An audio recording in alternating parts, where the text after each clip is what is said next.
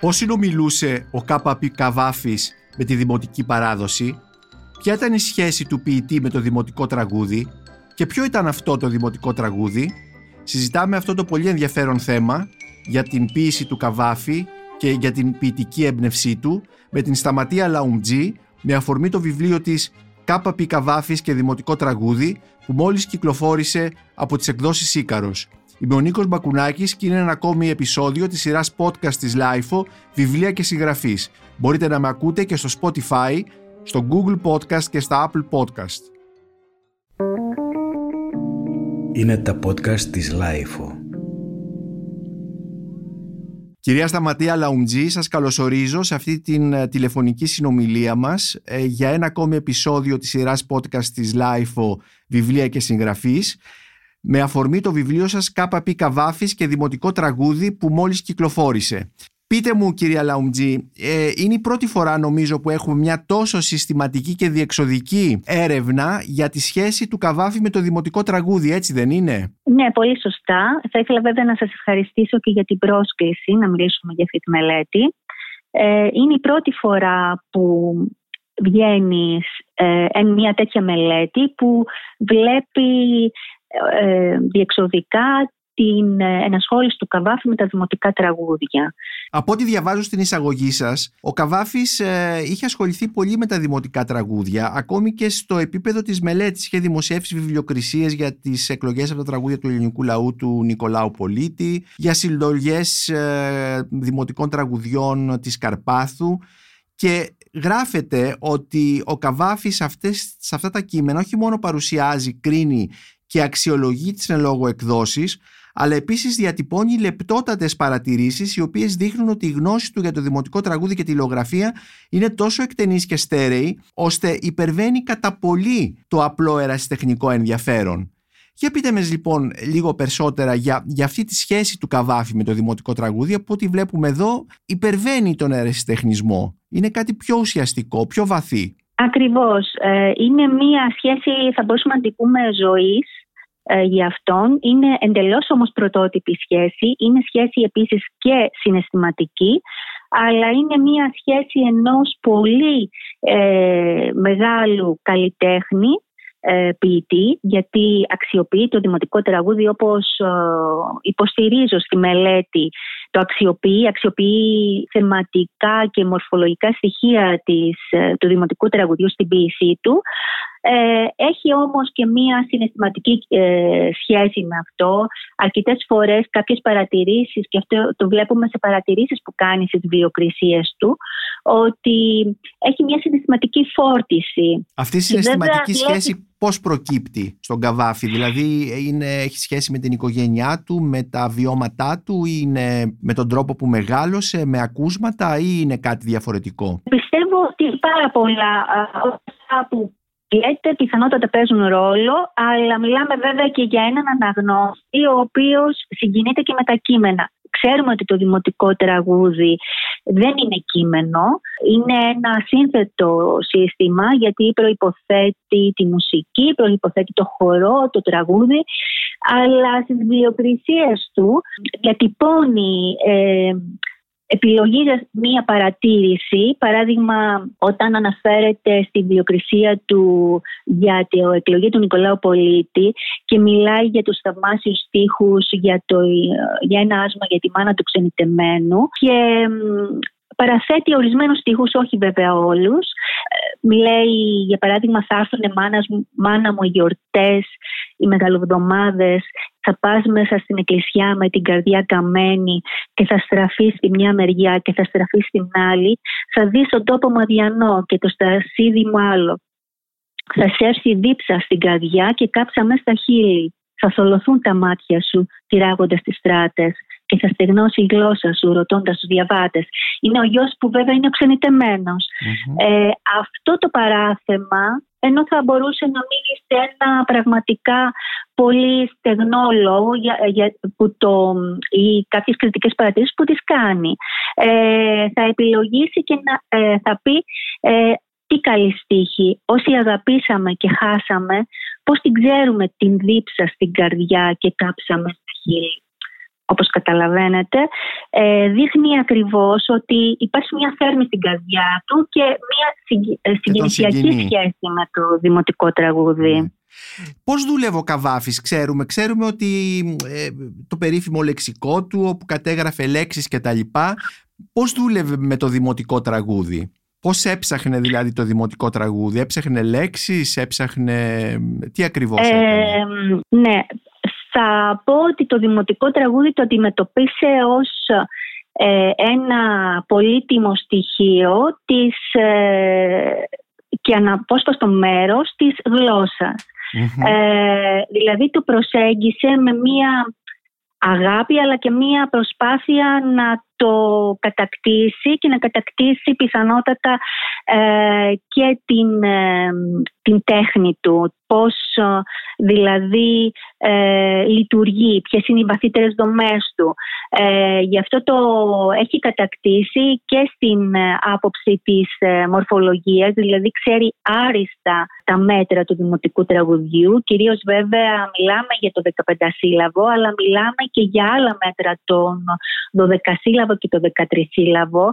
Και ιδιαίτερα σε αυτά τα μέτρα μπορεί και διακρίνει από πολύ νωρίς το ότι ένας δεκασύλλαβος ή δεκατρισύλλαβο στο δημοτικό τραγούδι σπάει στη μέση και μπορεί να αναλυθεί σε δύο διαφορετικά Και αυτό. Και αυτό το βλέπουμε και στην ποιησή του, στη δική του. Ε, ναι, βέβαια. Το βλέπουμε και στη δική του ναι. ποιήση. Αυτό υποστηρίζω και σε ένα κεφάλαιο, ειδικότερα όταν ε, αναλύω κάποια μεγάλα ποίηματα της όριμης περίοδου, ενώ μεγάλα από την άποψη της καλλιτεχνικής Αλλά προτείνω, ε, βέβαια όχι, δεν προτείνεται για πρώτη φορά, αλλά έχει τεθεί και από την παλιότερη βιβλιογραφία στα ζεύγη στίχων. Υποστηρίζω ότι πρέπει να το δούμε από αυτή την άποψη, από την άποψη του διαλόγου του με το δημοτικό τραγούδι. Μάλιστα. Ε, υπάρχει μάλιστα είναι τα ζεύγη στίχων ειδικότερα που σχετίζονται με τους τάφους που εμφανίζονται μάλιστα ε, περίπου την περίοδο που ε, το 1914 κάπου εκεί ε, περίοδο που ε, έχει πάει προς την βιοκρισία για το δημοτικό τραγούδι. Κυρία Λαουμτζή, ξέρουμε ότι ο Καβάφης ήταν ο συντάκτης συνέτας σε ένα λεξικό παραθεμάτων όπου θησάβριζε ε, διάφορες λέξεις που έβρισκες στα διαβάσματά του κτλ. Ε, σε σχέση με το δημοτικό τραγούδι ε, έκανε αυτή τη δουλειά από ό,τι βλέπουμε πολύ καλά στο βιβλίο σας. Θα μείνω σε ένα σημείο που μιλάτε για το μεγάλο ενδιαφέρον του για τον ερωτόκριτο και μας λέτε πώς αποδιελτίωνε ε, ή πώς παρέπεμπε σε χωρία του, αυτού του έργου του Βιτσέντζου Κορνάρου και σε ορισμένες λέξεις που ο ίδιος ε, είχε εντοπίσει και σημειώσει. Λέω μερικές από αυτές τις λέξεις. Αλλήλο, άμιαστο, γιάφτος με ωμέγα. Δίδο, ισέ, θύμησης, ιστόρησης, κρατώ, λύπηση, μαθαίνω, το πρεπόν, φίλη, φιλενάδα, φίλενα, φοβούμε. Όλες αυτές τις λέξεις τις ενέτασε μετά στα ποίηματά του, τις χρησιμοποιούσε στα ποίηματά του. Μερικές από αυτές, ναι, έχουν βρει την ε, οριστική τους ε, τοποθέτηση στον, ε, στον ποιητικό του λόγο. Δεν είναι όλες.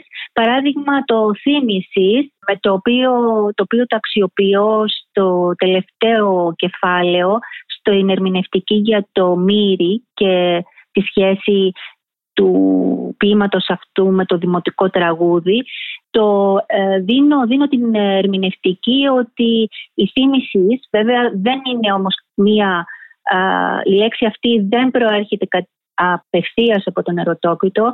Περισσότερο διαλέγεται με το δημοτικό τραγούδι. Είναι η θύμηση ε, ενός ε, που έχει ο ζωντανός για, τον, για τους νεκρους γιατί μόνο έτσι μέσω της θύμησης μένει στη ζωή μέσω της ανάμνησης και ό,τι αυτή προϋποθέτει παραμένει ο, στη ζωή αυτός που έχει φύγει για τον άλλο κόσμο. Θα διαβάσω ακόμη ένα μικρό σχόλιο σας που δείχνει τη σχέση του Καβάφη με το δημοτικό τραγούδι. Λέτε ότι ο υπόγειος τρόπος με τον οποίο το δημοτικό τραγούδι έχει τροφοδοτήσει τον ποιητικό λόγο του Καβάφη παρουσιάζει πολύ ενδιαφέρον, καθώς ο ποιητής φαίνεται ότι καλλιέργησε με μεγάλη επιμονή την αναγνωστική και την καλλιτεχνική του σχέση με αυτή την περιοχή της παράδοσης, προχωρώντας στις δικές του επιλογές. Και εδώ θα ήθελα να σας ρωτήσω, μόνο το ελληνικό δημοτικό τραγούδι είναι αυτό το οποίο επηρεάζει τον Καβάφη στη δική του ποιητική τέχνη και στις επιλογές του ή και άλλα και τραγούδια σε άλλες γλώσσες άλλων παραδόσεων; Ναι. Ε, αυτό που κυριαρχεί είναι το, δημοτικό, το ελληνικό δημοτικό τραγούδι. Όμως ε, στη μελέτη παρουσιάζω ε, την επίδραση που, έχει και το, που έχουν και τα αραβικά δημοτικά τραγούδια ε, στην ποιησή του από την πρώιμη περίοδο αλλά και η σκοτσέζικη λαϊκή παράδοση. Είναι το πρώτο κεφάλαιο με το οποίο αρχίζω με την επίδραση της σκοτσέζικης παράδοσης που με την διασκευή που προχώρησε με το ε, Μάτιος Μάτιος Έρος ή ένας Έρος είναι μια διασκευή που τον απασχόλησε για 10 χρόνια.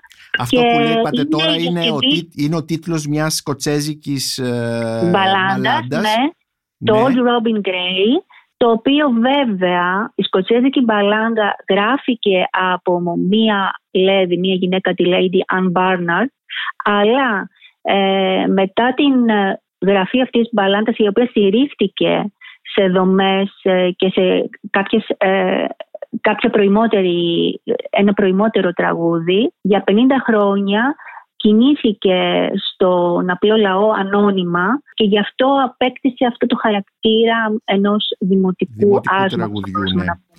Ναι. Επομένως, ε, μας είπατε λοιπόν το αραβικό αιγυπτιακό ε, λαϊκό τραγούδι, ναι. μας είπατε μια σκοτσέζικη μπαλάντα. Πείτε μας λίγο περισσότερο για το πώς, ε, πριν μιλήσουμε για το αραβικό ε, αιγυπτιακό τραγούδι, ε, πώ ο, ο Καβάφης ε, γνώρισε τις, αυτές τις μπαλάντες τις σκοτσέζικες; Ειδικά για τη συγκεκριμένη μπαλάντα ε, υπάρχουν, ε, προτείνω, ε, έχουμε, έχουμε δύο τεκμήρια ότι σίγουρα χρησιμοποίησε μία ανθολογία σκοτσέζικων δημοτικών τραγουδιών η οποία ανθολογία, το βιβλίο, σώζεται στα κατάλοιπα της βιβλιοθήκης Καβάφη που τώρα βρίσκεται στο Ίδρυμα Ωνάση. Αυτό το βιβλίο το συμβουλεύτηκε, φαίνεται από τις διάφορες, από τις διάφορες μορφές των στίχων γιατί προχώρησα, πήγα στο πρωτότυπο, βρήκα τις δύο διαφορετικές παραδόσεις που έχει στα σκοτσέζικα αυτή η μπαλάντα και στη συνέχεια εντόπισα το βιβλίο αυτό ψάχνοντας για, στα βιβλία της βιβλιοθήκης ήταν λοιπόν ένα από τα βιβλία της βιβλιοθήκης του. ανθολογία, ναι, η οποία δεν είχε επισημανθεί μέχρι τώρα, μέχρι, μέχρι τώρα. Είδα το κείμενο εκεί, σε, αυτό, σε αυτή την ανθολογία, το, ε, έκανα τη σύγκριση, αλλά διαπίστωσα ωστόσο ότι διαλέγεται και με μία άλλη παραλλαγή, μία άλλη παράδοση της μπαλάντας, την οποία παραδίδει ο Walter Scott. Αυτή, ο, ο, μέσα, ο Σκοτσέζος συγγραφέας ε, ιστορικών μυθιστορημάτων που ήταν πολύ δημοφιλής και στην Ελλάδα. Και είναι αυτός, είναι ο Walter Scott ο οποίος απέδωσε την μπαλάντα ε, το 1823 στην Lady ε, Barnard. Υπάρχουν ε, εκτός από αυτή την μπαλάντα έχουμε και άλλες επιρροές από το αγγλικό, ε, θεωρώ, σκοτσέζικο, θεωρώ, ε, θεωρώ ότι θέτω την υπόθεση ότι πιθανότατα να ήταν και ένα για αυτή την μπαλάντα. Γιατί η μελωδία της είχε κυκλοφορήσει, είχε υπερβεί τα όρια και της Σκοτίας και της Αγγλίας.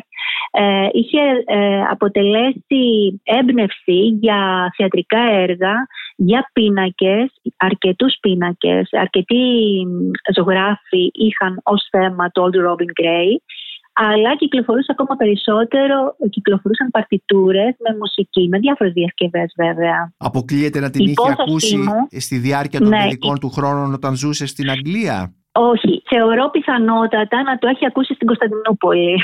Μάλιστα. Ε, δεν το αναφέρω αυτό. Στην Αγγλία ε, ήταν μικρός. Ε, θεωρώ ότι πιθανότατα υπάρχει και αυτή μια άλλη πιθανή σχέση ότι μπορεί να είχε δει ένα πίνακα του Στρούντουικ που ήταν ένας από τους προραφαηλίτες ζωγράφους ε, με τους οποίους είχε μια κάποια σχέση από την άποψη ότι είχε σχέση με την οικογένεια του θείου του, του Γεωργίου Καβάφη και του Ιωνίδη ε, όλος αυτός ο κύκλος. Και η σχέση του με το αραβικό, όταν λέμε αραβικό εννοούμε περισσότερο αιγυπτιακό ε, λαϊκό τραγούδι, ποια ήταν; Και πώς, πώς προέκυψε, ε, είχε, είχε τα βιώματα, πήγαινε σε εκδηλώσεις, άκουγε, πήγαινε σε λαϊκές γιορτές, τι ακριβώς γινόταν; Από την άποψη ότι ε, έχει τα βιώματα, θα τα πω ότι ναι έχει τα βιώματα γιατί βρισκόμαστε μέσα σε ένα ε, περιβάλλον που διακρίνεται για μία πολιτισμική πολυφωνία. Και δεν είναι ένα, δεν μπορείς να μείνεις για εκείνη την περίοδο ε, από ό,τι αντιλαμβανόμαστε και από ό,τι έχει πει και ο ίδιος ο Τσίρκας ότι η διάταξη της, ε, αυτά είναι τα λόγια του Τσίρκα, ότι μια τοπογραφική διάταξη της Αλεξάνδρειας εκείνων των χρόνων μας, μπορεί να μας οδηγήσει, μπορεί να μας δώσει την ιδέα να σχηματίσουμε μια πιο σαφή αντίληψη για την ατμόσφαιρα εκείνης της εποχής. Ε, να πω μόνο ότι για, την, για τα χρόνια τα πρώιμα της νεότητάς του ε, είναι ενδεικτική και η αλληλογραφία που έχει με τους φίλους του όταν αυτός βρίσκεται στην Κωνσταντινούπολη η φίλη του έχει μια αλληλογραφία με τον Ράλι, τον Μικεράλη και τους υπόλοιπους. Ο Ράλης προσπαθεί να τον δελεάσει για να επιστρέψει γρήγορα στην ε, Αλεξάνδρεια λέγοντάς του ότι μπορούμε να σου προσφέρουμε και κάποιες ε, εξόδους ε, και να σου δείξουμε κάτι πολύ καλύτερο ε, όπως πρέπει να μας συνοδεύσεις στις Κυριακές τα βράδια στα Αράπικα. Τα αράπικα δηλαδή; Είναι μια συνοικία όπως, γράφει, όπως το γράφει στα αγγλικά, γιατί είναι στα αγγλικά η ελογραφία. Γράφει «And then you must accompany uh, us one Sunday night down to the Arabica». Arabica σε ελληνικά. «And see Arab and Turkish women dance naked, which they do with the greatest grace». Mm-hmm.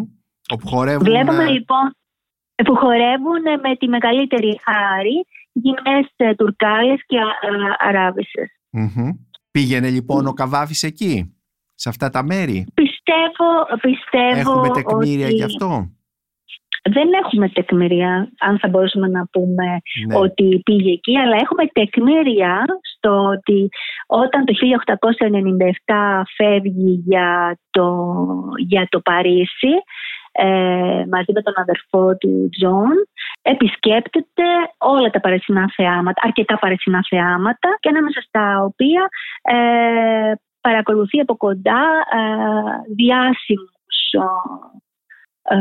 ηθοποιούς, κομφερασιέ, όπως είναι ο τραγουδιστής Μπρουάν. Λέτε βέβαια στο βιβλίο σας ότι ο Καβάφης ε, πρέπει να είχε κάποια ιδιαίτερη σχέση με τη μουσική. Οπότε πολλά, προφανώς μήπως πολλά από αυτά τα δημοτικά τραγούδια τα άκουγε δεν τα διάβαζε αλλά τα άκουγε ως, ε, ως ήχο αφού όπως διαβάζω στο κείμενό σας ο Καβάφης ήταν πολύ δεκτικός της μουσικής και εμπνεόταν από αυτήν. Ναι, ήδη από το 1892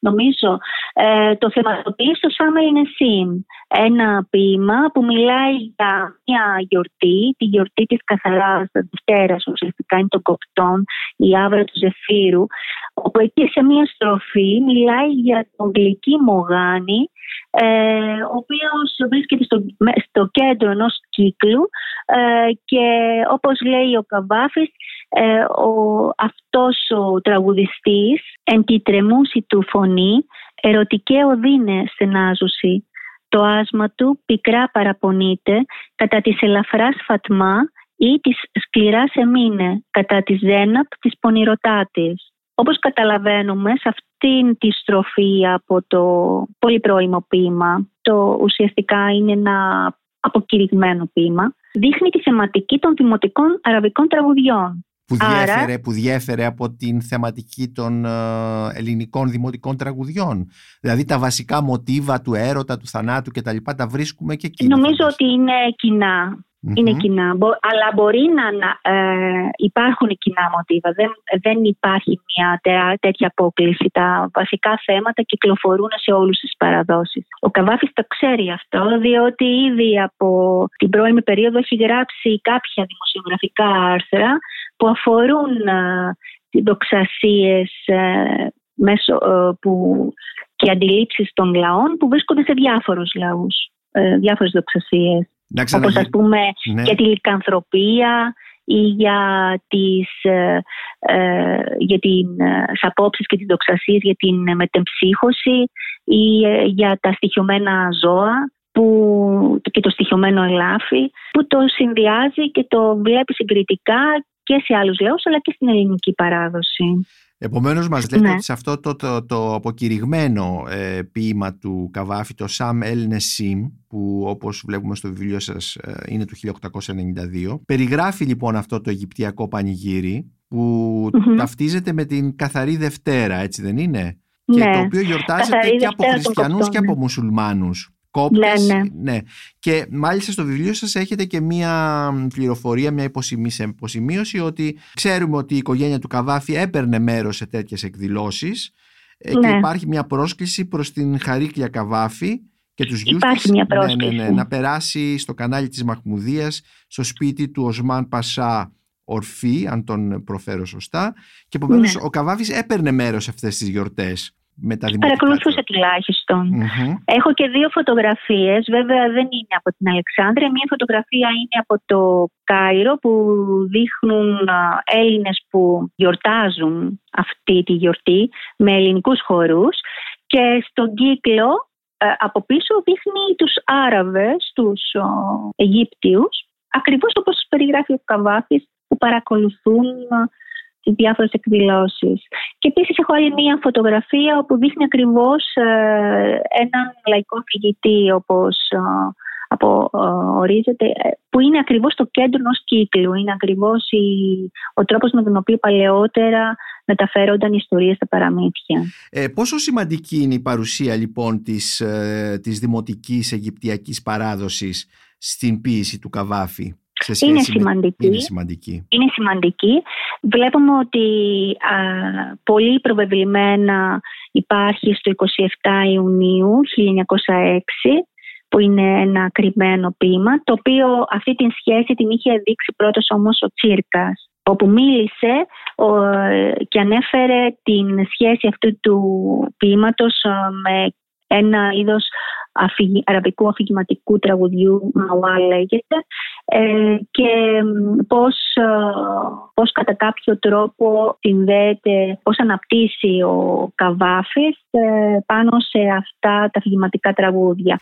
Εγώ Είναι- το προχώρησα λίγο περισσότερο, Ναι. διότι ο Τσίρκας ε, παρέθεσε όπως γράφει στην εκδοσή του από μνήμης ένα μαουάλ και ορισμένους στίχους α, όπως ε, το άκουσε από μνήμης και αποσπασματικά από ένα γέροντα.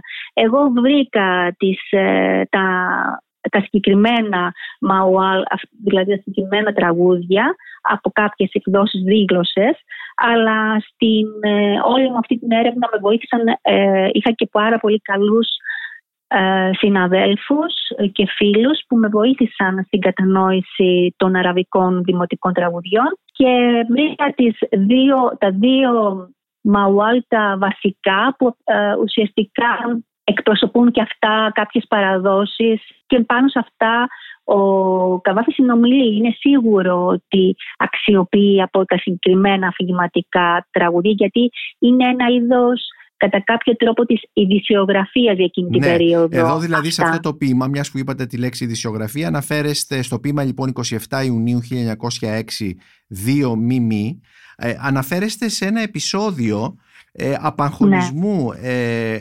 εξεγερμένων ε, Αράβων κατά των Άγγλων, έτσι. Και ε, το ποίημα αυτό έχει πολύ μ, χαρακτηριστικούς στίχλους, κυρίως ε, και όταν το διαβάζω και όταν το ανέβασαν τη σκάλα της κρεμάλας και πέρασαν το το σκηνή και το πνίξαν το 17χρονο αθώο παιδί και λεϊνά κρεμιούνταν στο κενόν με τους σπασμούς της μαύρης του αγωνίας, το εφηβικόν ωραία καμωμένο σώμα, η μάνα, η μάρτισα κυλούνταν στα χώματα. Αυτό το επεισόδιο φαίνεται ότι ήταν πολύ σημαντικό στην, ε, για τους ε, Αιγύπτιους, για τους Άραβες. Ναι, είναι ακόμα και τώρα. Ακόμη και τώρα. Ακόμα και τώρα. Ναι, και ναι. έγιναν τραγούδια, έγιναν λαϊκά τραγούδια ε, για, για αυτό το επεισόδιο; Ναι, έγιναν λαϊκά τραγούδια τα οποία μετέφεραν όλο το, όλο το ιστορικό, μετέφεραν τους πρωταγωνιστές, ε, τις αντιδράσεις τους και η μία ομάδα ε, παρουσιάζει, η μία ομάδα τραγουδιών παρουσιάζει αυτό το γεγονός ε, με την έννοια της ε, δίνει μια εθνική διάσταση διότι ξεκίνησε κατά κάποιο τρόπο από μια συμπλοκή απλή, δηλαδή ναι. πήγαν κάποιοι αξιωματικοί να κυνηγήσουν περιστέρια και υπήρχε συμπλοκή. Ένας φτάσανε στην επιστροφή προς το στρατόπεδο αξιωματικός και έγινε όλη αυτή η διαδικασία η οποία βέβαια πυροδότησε μια σειρά αντιδράσεων διότι δεν έμεινε μέσα στα όρια της Αιγύπτου αλλά αντέδρασαν όλη η Ευρώπη. Ναι, όλη η Ευρώπη, ναι. Και στην Αγγλία βέβαια ναι. έχουμε διαμαρτυρίες από τον ε, διάσημο συγγραφή εποχής όπως τον Bernard Shaw και ναι. τα λοιπά. Και ε, βέβαια είναι ένα επεισόδιο πολύ χαρακτηριστικό γιατί για, για αυτό τον θάνατο του, του, του Άγγλου αξιωματικού ε, απαγχωνίστηκαν τέσσερις φελάχοι, οχτώ μαστιγώθηκαν με 50 βουρδουλιές ο καθένας και 12 άτομα καταδικάστηκαν σε καταναγκαστικά έργα με ποινή που άρχιζε από ένα χρόνο έως ισόβια δεσμά. Ναι. Και όπως διαβάζουμε στο βιβλίο σας, επομένως ήταν κάτι που ε, συγκλώνησε θα λέγαμε τους, ε, τους Αιγύπτιους αλλά φαίνεται ότι ε, άγγιξε και, και τους άλλους ανθρώπους, κατοίκους τέλος πάντων της Αιγύπτου ανάμεσα στους οποίους και ο Καβάφης ο οποίος γράφει τον Ιανουάριο του 1908 αυτό το ποίημα, έτσι, το 27 Ιουνίου ναι. 1906, δύο μιμή. Έχετε δει και το, ε, και το σχολιάζω μετά στην, ε, στη συνέχεια της μελέτης ότι πρέπει να δώσουμε και μία, να δούμε και προσεκτικά ότι το γράφει τον Ιανουάριο του 1908 διότι γίνεται εκείνη την περίοδο ένα γεγονός Έχουμε την δίκη του Αρντάνη. Η οποία ποια είναι Όλα αυτή η συνδέονται. δίκη, τι ακριβώς είναι αυτή είναι, η δίκη; Είναι για την, ε, ο, ο φοιτητής αυτός που σκότωσε ε, ουσιαστικά τον δικαστή που έλαβε τις αποφάσεις για το 27 Ιουνίου. Α, για μάλιστα, τους τέσσερις... μάλιστα. Επομένως το Όλα επεισόδιο αυτό, συνδέονται. ναι, ναι, ναι. Επομένως το Ναι. επεισόδιο αυτό είχε μια διάρκεια, δεν, ε, ε, Ναι, μέσα ναι. στο Ε, χρόνο. αυτό που πρέπει να εννοήσουμε το έχει πει νομίζω ο Περίδης ότι μία χρονολογία κάτω, μία, ε, ότι ποτέ μία χρονολογία σε ένα ποίημα δείχνει κατά κάποιο τρόπο πώς τελικά εκεί που τελικά πραγματώνεται και διαμορφώνεται σχεδόν οριστικά το ποίημα. Ναι. Αυτό μπορεί να έχει ξεκινήσει πολλά πολλά χρόνια προηγουμένως. Όπως και αυτό, ε, σε κάθε ποίημα, στη μελέτη αυτή, ε, εξετάζω τη σχέση με τη δημοτική ποίηση, είτε, θα, είτε είναι αυτή η σκοτσέζικη, όπως είπαμε, είτε η αραβική, είτε η ελληνική δημοτική παράδοση, είτε και το δημοτικό τραγούδι και οι δοξασίες. Αλλά σε αρκετά ποίηματα κάνω, ε, προχωρώ σε ορισμένα ανοίγματα, τα οποία έρχονται να ολοκληρώσουν και να αρτιώσουν την ε, ερμηνευτική. Και γι' αυτό το λόγο αρκετές φορές θα έχω και ιστορικά στοιχεία. Ή, Ναι. Όπως εδώ αξιοποιώ ε, ε, αρχαιακό υλικό από το Foreign Office ή μ, και άλλα βέβαια ή σε κάποιες άλλες ε, προσεγγίσεις όπως στον Αριστόβουλος, στους Αλεξανδρινούς Βασιλείς και στον Κεσαρίωνα φέρνω στο φως α, νέες ε, πηγές οι οποίες δεν, είχαν, ακό- δεν έχουν ακόμα υποθεί για, τη- για αυτά τα ποίηματα. Ωραία, καταλαβαίνω λοιπόν ότι έχουμε πολλά ακόμη να δούμε για τον Καβάφη και ας νομίζουμε ότι τα ξέρουμε όλα. Ε, η μελέτη σας αυτό δείχνει ότι μαθαίνουμε ε, όλο και περισσότερο και μπαίνουμε όλο και περισσότερο μέσα σε αυτό το, το καβαφικό σύμπαν. Πριν περάσω στη δομή του βιβλίου σας, ποιο θεωρείτε ότι είναι πολύ χαρακτηριστικό για την επιρροή του δημοτικού τραγουδιού Ποιο ποίημα του Καβάφη έχει ε, αυτά τα χαρακτηριστικά; Αυτό που είναι προβεβλημένο θεματικά το δημοτικό τραγούδι είναι φυσικά το Πάρθεν ε, που το γνωρίζουμε όλοι. γιατί είναι η ανάγνωση των δημοτικών τραγουδιών ε, της Άλωσης Κωνσταντινούπολης ε, αλλά μια συγκεκριμένη κατηγορία, όχι της πανελλήνιας κοινής αλλά των διαλεκτικών των ποντιακών ε, παραλλαγών και ε, όλο αυτό διαμορφώνεται και γίνεται το 1921 το γράφει περίπου το Μάρτιο ε, αλλά είναι ένα κρυμμένο. Έχει έρθει βέβαια για τους καβαφιστές, είναι γνωστό. Αλλά και όχι μόνο τώρα και για, τον, για τους αναγνώστες, ναι, τους από, από, τα, από τα ποίηματα του καβαφικού κανόνα, ποιο μπορούμε να πούμε ότι είναι το πιο κοντά στο δημοτικό τραγούδι; Υπάρχουν στοιχεία του δημοτικού τραγουδιού σε πάρα πολλά Ένα από τα, αυτά μπορεί να είναι και ο Αριστόβουλος ναι. με τον εναρκτήριο στίχο που λέει κλαίει το παλάτι, κλαίει ο βασιλεύς που το συνδέω με τον ε, ε του δημοτικού τραγουδιού ε, και συγκεκριμένα με κάποιο που το έχει ο, ο ίδιος ο Καβάφης όταν κάνω συνδέσεις με το δημοτικό όταν προχωρώ σε συνδέσεις με το δημοτικό τραγούδι με στίχους ε, πάντοτε χρησιμοποιώ στίχους που έχει επισημάνει ο ίδιος ο Καβάφης είτε τις βιοκρισίες του είτε τις έχει σχολιάσει σε αυτοσχόλια ε, είτε σε διάφορες ε, ομάδες στίχων καταγραφές που κάνει. Λοιπόν, για το κλαίει το παλάτι, κλαίει ο βασιλεύς, στον Αριστόβολο που ξεκινάει εμβληματικά, ε, το συνδέω με το κλαίνε τα δέντρα, κλαίνε, κλαίνε τα κλαριά. Που είναι ο πρώτος στίχος από ένα άσμα του λαμβωμένου κλέφτη που τον σχολιάζει ο ίδιος ο Καβάφης και ουσιαστικά ο καβαφικός στίχος του, του Αριστόβουλου που είναι και ο πρώτος ακολουθεί το ρυθμό και την οργάνωση του ποιητικού λόγου και την αρχιτεκτονική αυτού του εισαγωγικού στίχου του δημοτικού τραγουδιού, του κλέφτικου δημοτικού τραγουδιού. Αυτό βέβαια η μελέτη στο συγκεκριμένο κεφάλαιο αναλύεται διεξοδικότερα και τεκμηριώνεται. Τώρα το λέμε πολύ απλά. Ναι.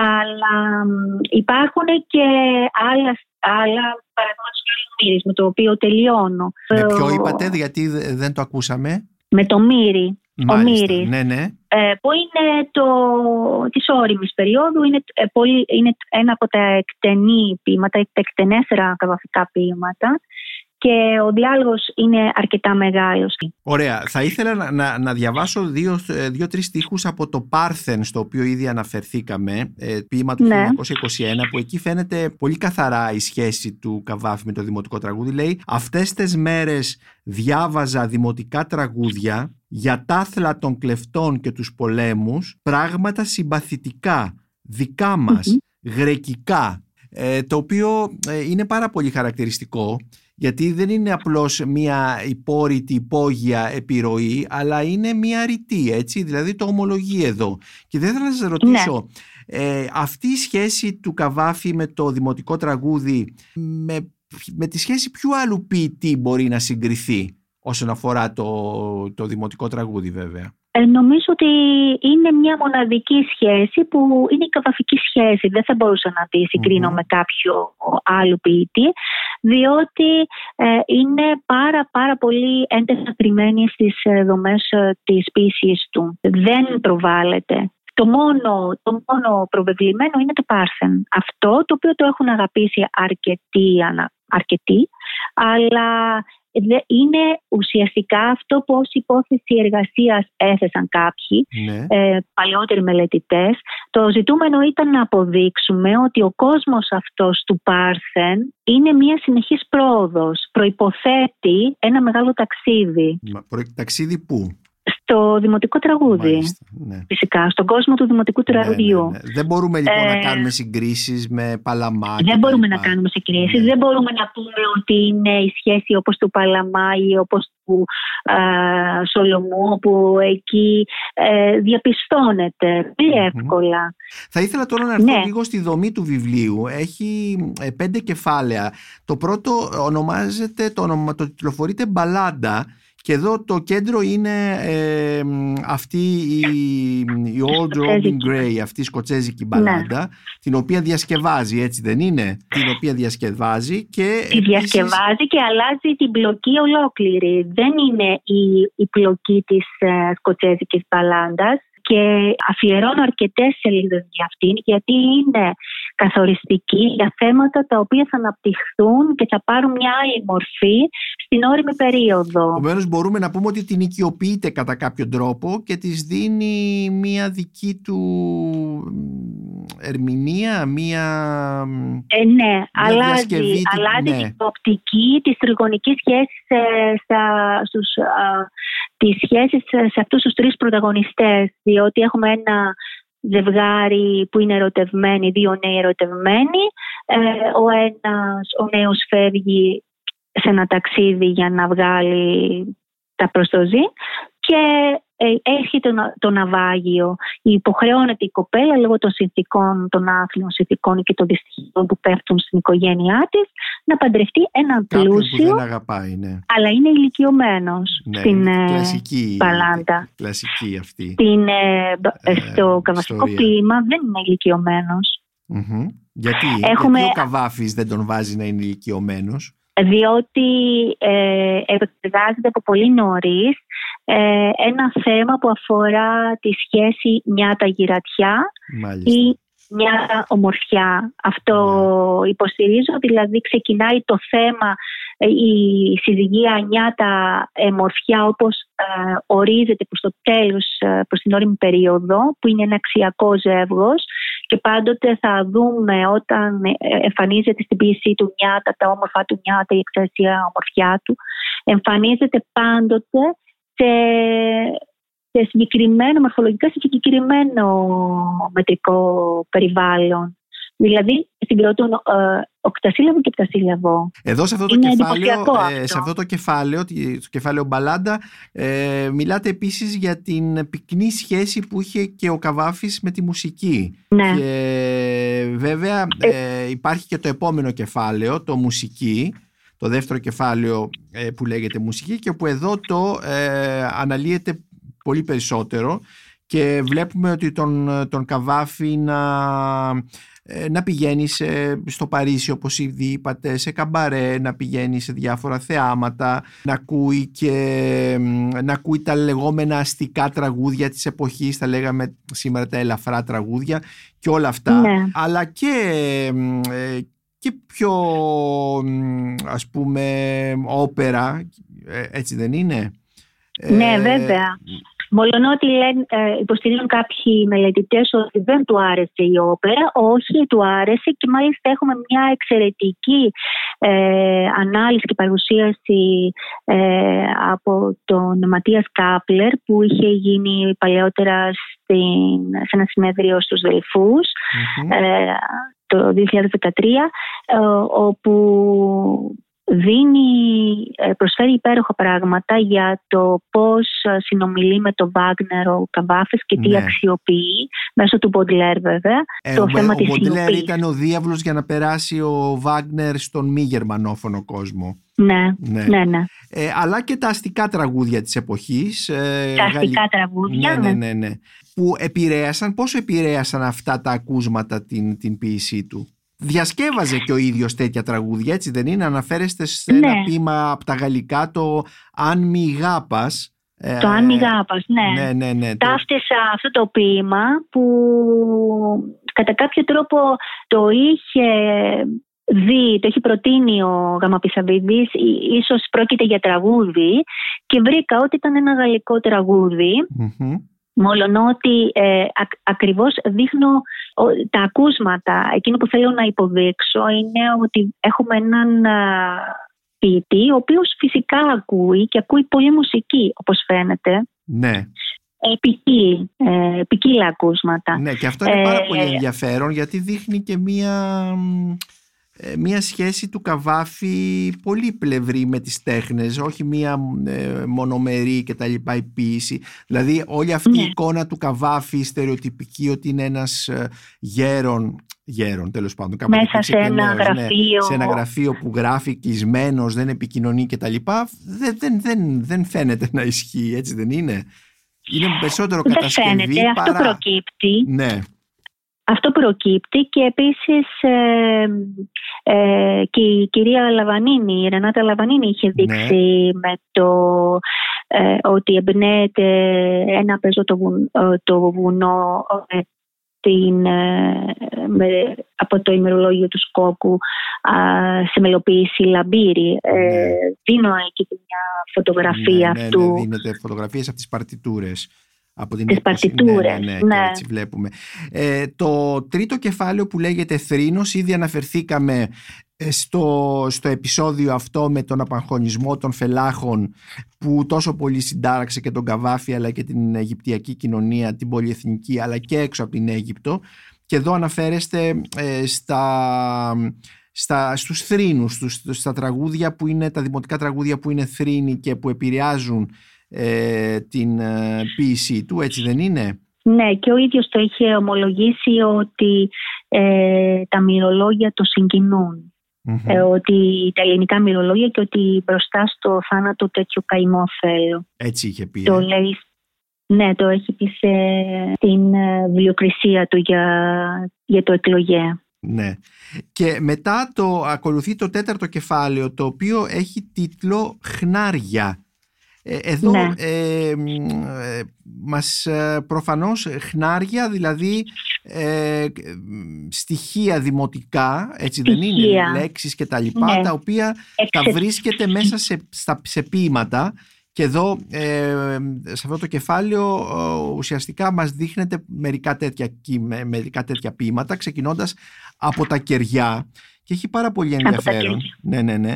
Ε, ε, αυτό το ποίημα που είναι γραμμένο το 1899 όπου εδώ ε, εντοπίζεται τη λέξη στην τελευταία στροφή «Δεν θέλω να γυρίσω να μη δυο και φρίξω τη γρήγορα που η σκοτεινή γραμμή μακραίνει, τη γρήγορα που τα σβηστά κεριά πληθαίνουν». Είναι αυτή η σχέση των γυρατιών όπως είπαμε με, την, με τα νιάτα που έχουν περάσει. Αλλά εδώ είναι λοιπόν αυτό το ρήμα «δυο» το κοιτάζω, βλέπω έτσι δεν είναι, το οποίο κάνετε μια ολόκληρη έρευνα και το εντοπίζετε από πού ο Καβάφης το έχει βρει, έτσι δεν είναι; Ναι, αυτό το ποίημα το οποίο δημοσιεύεται το 1899 το γράφει ε, από το 1893 έχει αρχίσει Μμμ. δηλαδή να το γράφει και έχει πει ότι το θεωρεί ένα από τα καλύτερα του έργου του ε, και μάλιστα το θεωρεί και αρκετά ασφαλές ώστε αργότερα, πολύ πολύ αργότερα όταν α, θα, ε, θα κυκλοφορήσει το πρώτο τεύχος α, της Αλεξανδρινής τέχνης, δηλαδή το 1926, μιλάμε για ένα μεγάλο χρονικό άνοισμα, Ναι. ε, το επιστρατεύει για να το βάλει πάλι πρώτο. Ε, με αυτό θεωρείται, ε, νομίζω ότι το θεωρεί ασφαλές και είναι αυτό που τον κατοχυρώνει, τον επικυρώνει στους ομότεχνους πιθανότατα και για να, επισ- και για να πάμε τώρα στο ρήμα δυο. Είναι ένας ιδιαίτερος τύπος του ρήματος βλέπω η υποτακτική αυτή, η οποία όμως εμφανίζεται ε, στο ημερολόγιο του Σκόκου είτε αργότερα στις ε, διάφορες ε, συλλογές, χρονολογικές συλλογές, όπως ε, το παρουσιάζω, αλλά όταν ε, και συνδέεται με κάποιους συγκεκριμένους ε, στίχους από δημοτικά τραγούδια, εκεί εμφανίζεται αυτός ο συγκεκριμένος τύπος, το δυο, και, αλλά στην Αλεξανδρινή τέχνη το βλέπουμε να το, μεταγρα... να το αλλάζει, να το τροποποιεί και να το κάνει στο κοινό, να μην δω και φρίξω. Δεν θέλω να γυρίσω, να μην δω και φρίξω. Τι γρήγορα που η σκοτεινή γραμμή μακραίνει, τι γρήγορα που τα σβηστά κυριά πληθαίνουν. Τι ωραίο. Όμως σε αυτό το ποίημα, αυτό είναι λίγο πιο, ε, ίσως πιο, γίνεται εδώ πιο αντιληπτό, όπως προτείνω, ότι εδώ βλέπουμε και τις δοξασίες. Ε, προτείνω, δεν έχει δοθεί αυτή η ερμηνεία μέχρι τώρα, ότι συνομιλεί και με συγκεκριμένες δοξασίες που αφορούν ε, το έθιμο με τη γέννηση και το άνομα του, του, του κεριού και την σύνδεσή του με τη ζωή. Α, αλλά περισσότερο, ακόμα περισσότερο από τις ελληνικές οδοξασίες που δίνω ότι αυτές τις έχει διαβάσει βέβαια είναι του Νικολάου Πολίτη από την νεοελληνική μυθολογία όπου με τη γέννηση ενός βρέφους ανάβουν ένα, μία λαμπάδα ή ένα κερί και έρχεται ο προστάτης Άγιος. Ε, ο Νικόλαος Πολίτης στο, ε, από το 1874 που ξέρουμε ότι ο Καβάφης έχει διαβάσει, ε, έχει αποβελτιώσει από αυτό το έργο, γράφει ότι για διάφορες περιοχές και τις αντιλήψεις τους, ότι στα υπόγεια του Χάρου Βασίλεια υπάρχουν λιχνάρια που το κάθε ένα αντιπροσωπεύει τη ζωή ενός ανθρώπου, που όταν σβήσει το φως αυτού του λιχναριού πεθαίνει και ο άνθρωπος.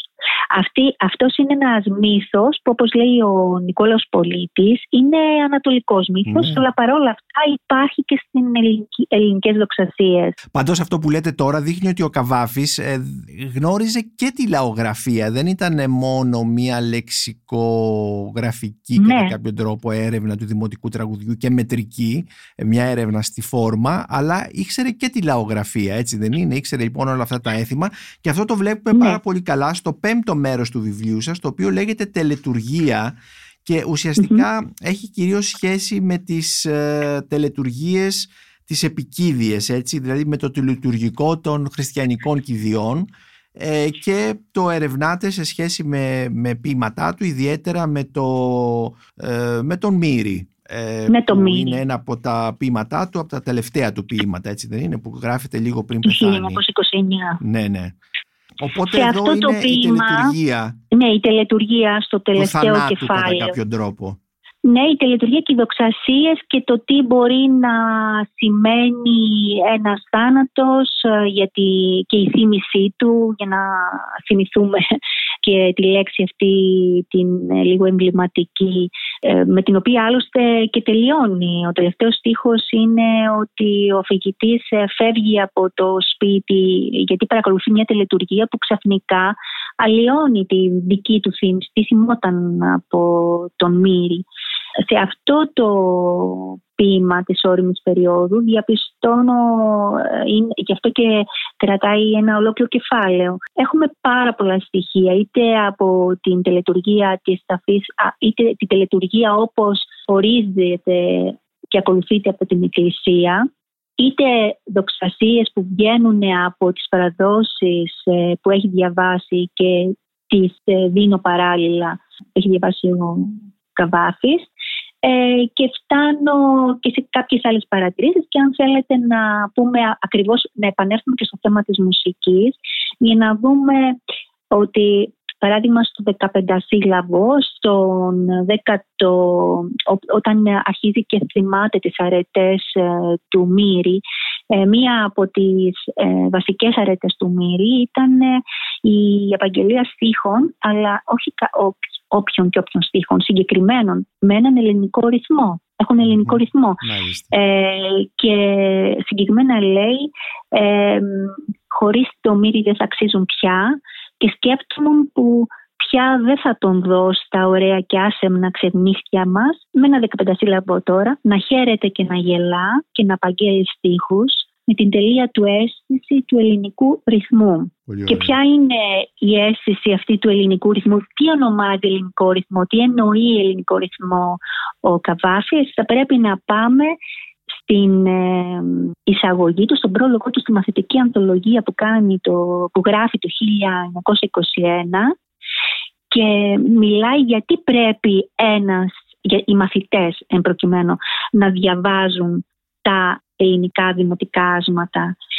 Γιατί τα δημοτικά μας άσματα γράφει και εδώ ανάλογα για τη γλώσσα δείχνουν τον πρώτο ελληνικό ρυθμό. Τον καθάρια λαϊκό ελληνικό στίχο με τις 15 συλλαβές του.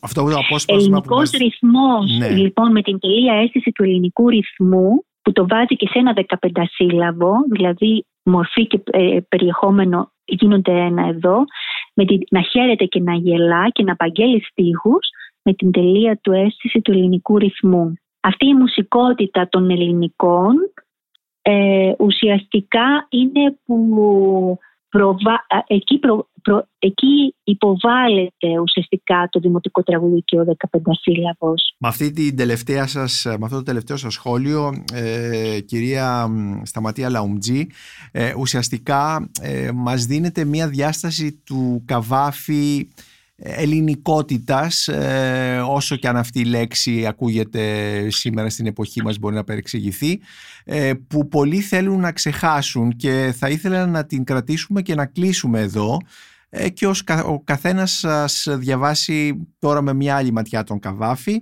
και τη μελέτη σας βεβαίως και ας δει και άλλες πλευρές του, του ποιητικού του έργου. Σας ευχαριστώ πάρα πολύ για αυτή τη συνομιλία. Εγώ σας ευχαριστώ που μου δώσετε την ευκαιρία να παρουσιάσω μία άλλη πλευρά και ένα, ε, ένα νέο ορίζοντα στην ποιητική του Καβάφη. Είμαι ο Νίκος Μπακουνάκης και ήταν ένα ακόμη επεισόδιο της σειράς podcast της LIFO, βιβλία και συγγραφής. Ε, σήμερα ήταν καλεσμένη μας η διδάκτορ νεοελληνικής φιλολογίας Σταματία Λαουμτζή για το βιβλίο της «ΚΠ Καβάφης και Δημοτικό Τραγούδι» που κυκλοφόρησε από τις εκδόσεις Ίκαρος. Μπορείτε να μας τα ακούτε και στο Spotify, στα Google Podcasts και στα Apple Podcasts. Είναι τα podcast της LIFO.